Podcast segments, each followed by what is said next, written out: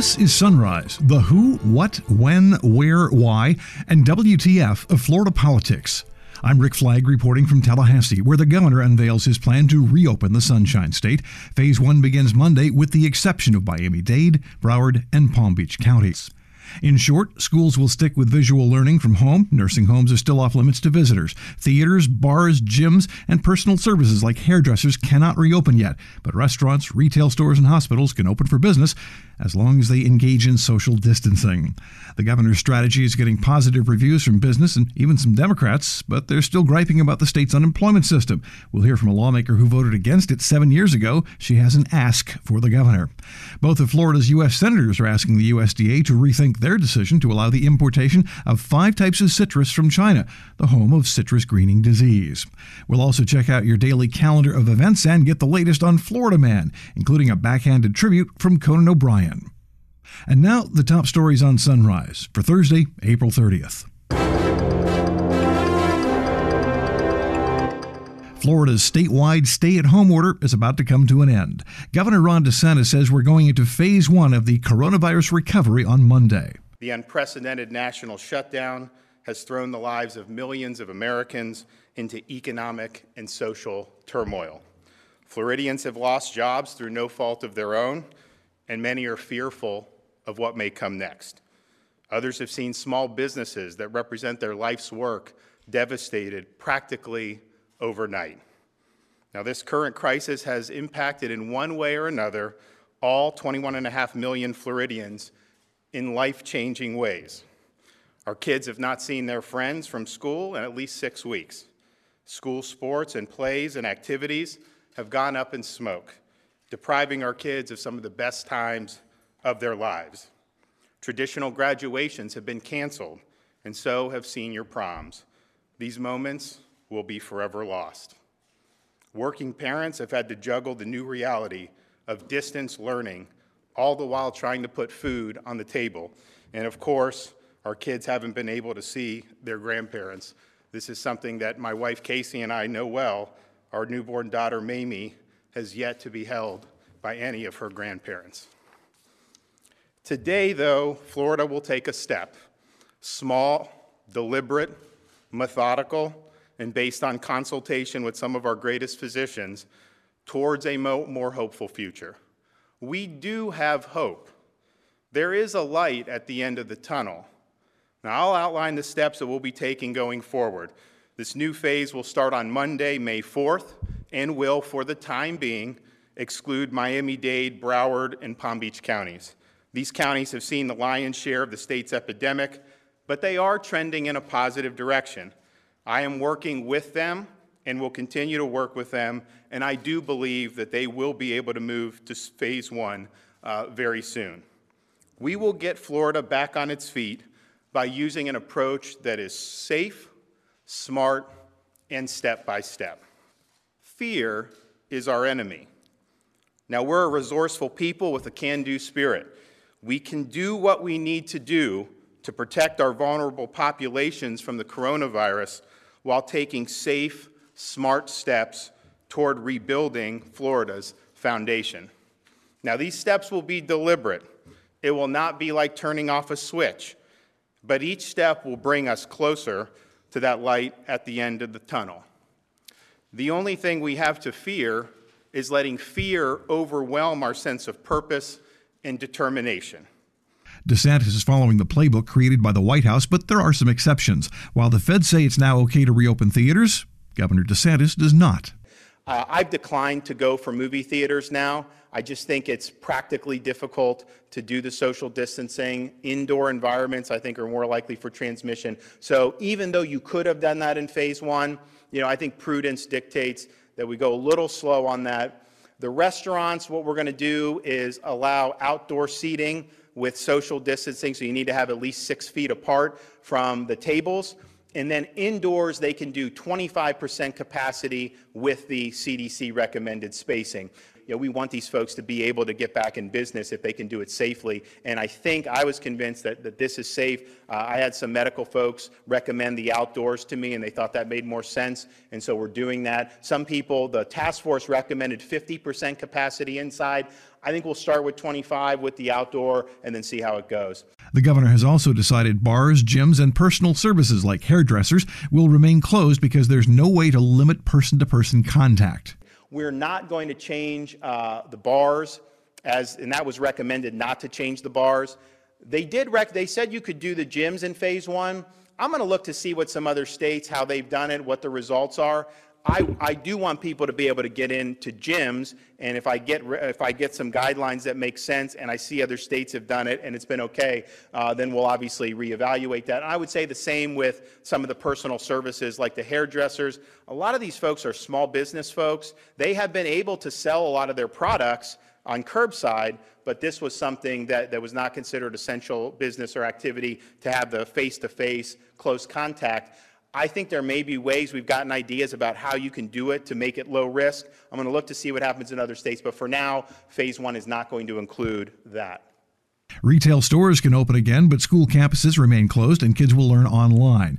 The ban on visitors at nursing homes and adult living facilities will also remain in place, but hospitals can get back to business as long as they maintain a reserve of beds and protective gear for COVID 19 cases. This may be the recovery stage, but Governor DeSantis says social distancing is as important as ever. Phase one, in terms of our vulnerable populations, and we've been messaging this really since early March. If you're 65 and up, if you have a significant underlying condition, you need to avoid crowds, avoid close contact with people outside your household, and stay home as much as you can. This is a, a disease, if you look at our fatality rates, uh, we have at least 93% of the fatalities, uh, I believe, are, are 55 and over, uh, close to 85 or 65 and over. Between 80 and 85% of our fatalities in Florida are 65 and over. So the risk is greater in these groups, and we advise them to continue to urge caution in how they interact. There's a lot of social distancing that's going to be going on. Restaurant, retail store, obviously the essential businesses we've been having have been doing social distancing. I would tell people the most important social distance we can do is distancing the vulnerable population from those who are not. Because if you're not vulnerable, you may be a carrier of this and not, not have symptoms or not know it, and, and your risk, uh, you have a risk to pass it along. So if we can do that, you know, we're going to see a lot of progress be made as we go forward. We're going to continue with the uh, CDC guidelines about physical distancing when in, in public, social groups at 10 or fewer. We're going to continue uh, doing that and we're recommending face masks uh, if you're in face-to-face interactions with people, particularly in the workplace, uh, and if you can't adequately social distance. So this is not, we're not going to fine people if they don't do it, and I think sometimes if you're going by yourself for a jog, you probably don't need the face mask. If you're in a face-to-face business, that to me has got to be a business practice. And then if you're in situations just in the public where you may not be able to keep that distance, then this is a good thing to be able to do. Agriculture Commissioner Nikki Fried, who is the unofficial leader of the Democratic Party in Florida because, well, she's the only Democrat holding statewide office, says she is encouraged by this cautious approach and agrees that Florida's reopening must be measured in phases and based on science and data. Senate President Bill Galvano, who served on the governor's reopen task force, says the plan allows us to help our fellow Floridians and our economy recover as quickly as possible while maintaining a focus on public safety as the number one priority. State Representative Geraldine Thompson says safety matters because this plan won't work if people don't feel safe. Well, we're, we're going to have to be safe. And I think um, in instances where you can maintain the social distancing that's uh, required, then those are places that you know we should consider reopening. I am very concerned about places uh, such as barbershops and beauty parlors and nail salons and uh, in restaurant dining where you can't manage social distancing. I'm very concerned about that. I don't think we've done enough testing uh, to know what the infection rate really uh, is. Uh, we have seen members of the Florida Black Legislative Caucus ask for statistics by race. so that we know if there are certain communities that are being impacted disproportionately. So when, when it comes to reopening, I think there are so many unknowns, so much data that we don't have that um, it, it's very difficult to say reopen wholesale. But anytime I think where we can maintain social distancing, follow the CDC guidelines, I think we would be safe to reopen uh, those kinds of uh, those kinds of operations. And State Senator Oscar Braynon says the state should increase testing for COVID 19 during the reopening stage. I think we all believe that we want to be safe before we ha- we go back to work. We don't want to have we don't want to open things back up and we end up with a, a second major closing.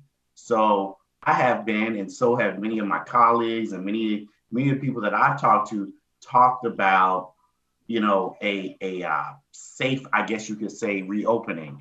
But I would say that the when the time comes for that, we need to look at and we really need to look at certain things. Like for instance, we definitely have to look at testing. And one of the positive things that I think happened yesterday was the site closest to me, which is at Hard Rock Stadium, started taking everyone and not saying you have to be this or that. Anyone can go there. So I think that that's one of the biggest steps that we have to take when it comes to moving to the next step is making sure that everyone can get tested. Now that we know that there are people who can carry the disease and show no symptoms and could be carriers, I think that that makes it even more imperative that we open testing up and, and make more testing. Speaking of testing, a group working to reform the criminal justice system wants the Corrections Secretary to expand COVID 19 checks of inmates. Greg Newburn is the Florida director of FAM, Families Against Mandatory Minimums, and he says nearly half of the prisoners tested were positive for the respiratory illness. But the state has actually tested fewer than 500 inmates, and there are 94,000 of them behind bars. Newburn says the high rate of positive tests so far suggests there is a significant number of infected but untested people in Florida prisons. Next up on Sunrise, we hear from State Representative Geraldine Thompson, who has a problem with the state's unemployment system. She has a unique perspective on that problem because she was there when Rick Scott and his allies created the House of Cards that collapsed during the crisis. You're listening to the Sunrise podcast from Florida Politics. The Florida Hospital Association has released the Open Plan, designed to allow Florida's safe resumption of elective surgeries and procedures.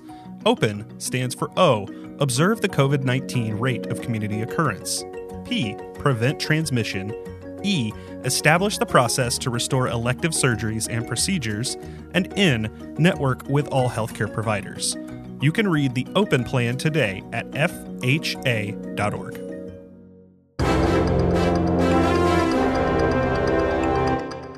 Welcome back to Sunrise. Our guest today is State Representative Geraldine Thompson of Windermere, who is frustrated by the nonstop crisis at the state unemployment office. She says it is time for the DeSantis administration to, frankly, get more creative. What I'm asking for are things that are kind of out of the box, uh, things that have not been tried, but they're things that I believe will facilitate people being able to use the system. One of the things that I'm requesting is that the governor decentralize uh, the process of determining eligibility for unemployment. And that I have recommended uh, that Career Source, and those are employment agencies located throughout the state of Florida. I'm recommending that those agencies uh, be authorized to determine eligibility and upon that determination to issue a voucher which an individual could then redeem at a payday loan kind of business or any other financial uh, institution. And the reason for this recommendation is that we know that payday loan companies know how to get money out, they know how to get it out quickly. Uh, this is their business, this is what they do. And so that is one of the things that I think will help people. Another thing that could help is for the state to relax some of the restrictions on food stamps. Representative Thompson says some of the rules do not make sense during a pandemic. I'm focused on how to get money in people's hands. We also have people who are on food stamps. and they are not allowed to use the food stamps for takeout or delivery because those are considered luxuries. And uh, the thinking was that you don't want people getting taxpayer funded assistance and getting luxuries. Well, in this environment, takeout and delivery is not a luxury. And so I'm saying let's allow people to use the food stamps for takeout and delivery. And that helps in a number of ways. Certainly, it helps people to um, get nourishment that they need, but it also helps our businesses stay afloat. It helps the restaurants, etc., so that you have uh, another category of, of uh, customers that you would not have had otherwise. Thompson has a unique perspective on Florida's broken unemployment system because she was serving in the state Senate when they broke it. When this proposal to revamp Florida's unemployment system, and that's what it used to be called unemployment, through semantics and a play on words, it then became reemployment assistance.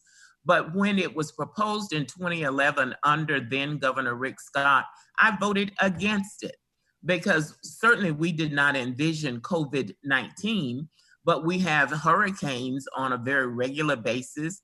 We've had oil spills on uh, off the coast of Florida that contaminated the beaches. We've had red tide. We've had um, green algae. We've had all kinds of problems, and we should have anticipated large volumes of people being unemployed, and this system does not work for them.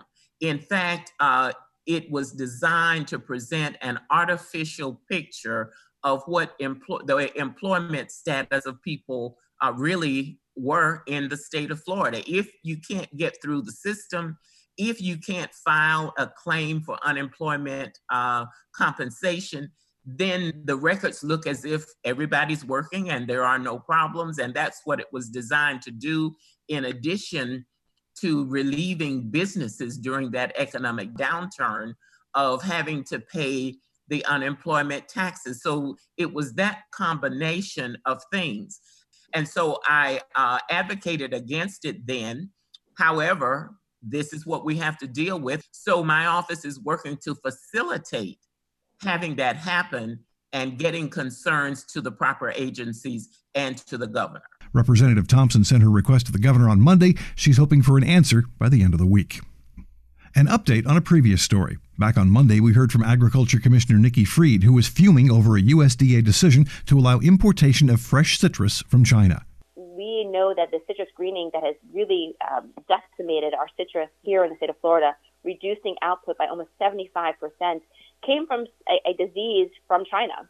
Uh, and unfortunately, China's imports of fruits and vegetables are known to have uh, pests and diseases uh, that really are not um, conducive to, to, the state of Florida and has a real chance of, of killing so much more of our ag production. It's just astonishing that we would be doing this, um, and, and we are asking USDA uh, to really, um, you know, rescind this very misguided proposal.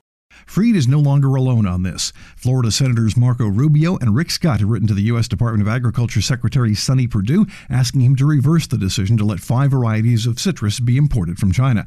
They say Florida citrus growers have suffered from hurricanes, unfair competition from other countries, and citrus greening, a disease that originated in China and spread to the U.S. from imported citrus. Florida's citrus industry has been struggling for more than a decade, in large part because of citrus greening, which is fatal to fruit. Your calendar of events begins with the Department of Transportation. They're holding a 9:30 webinar of a task force that's working on plans for the Suncoast Connector, which would extend the Suncoast Parkway from Citrus County to the Georgia border. The Triumph Gulf Coast Board of Directors, which administers BP settlement money from the Deepwater Horizon disaster, is holding a conference call at 1040. That's Central Time. The Florida Supreme Court will release its weekly opinions at 11 o'clock in Tallahassee. The Democratic caucus in the Florida Senate is holding a video press conference on Florida's unemployment benefits crisis. That's at 1. The Florida Healthy Kids Corp Board of Directors will meet by conference call at 2. And the South Florida Water Management District will hold an online workshop at 5 to provide an update about regional water supply planning efforts by the Central Florida Water Initiative. And finally, it's time for the adventures of Florida Man, who has his own video tribute. A Florida man who happens to be governor has inspired the Conan O'Brien show. Team Coco came up with this parody commercial after Ron DeSantis declared wrestling to be an essential service that could continue to operate during the pandemic. Day after day, we're watching heroes risk their health and safety to keep the rest of us going strong. Doctors, nurses, grocery workers, delivery people, and professional wrestlers. Those selfless gladiators who elbow smash, cross chop, and clothesline each other day after day for our amusement. Frontline heroes like Mojo Rawley, Roman Reigns, Natalya, and Sasha Banks choking each other out so the rest of us can breathe a little easier. Thank you for your service, WWE, and thank you, Florida. Once again, you've out Florida yourself. And a Florida woman who worked as a pharmacy technician for Walgreens in Belle Glade says she stole hundreds of Xanax and Percocet tablets to keep a cousin from robbing the store. At least that's what she told detectives from the Palm Beach County Sheriff's Office. 23 year old Talicia McGee then admitted it wasn't really her cousin, just someone she'd grown up with in Sarasota. McGee's charged with traffic in oxycodone, possession of Xanax, and fraud. That's it for this episode of Sunrise. I'm Rick Flagg in Tallahassee, inviting you to join us again tomorrow as we plumb the depths of Florida politics.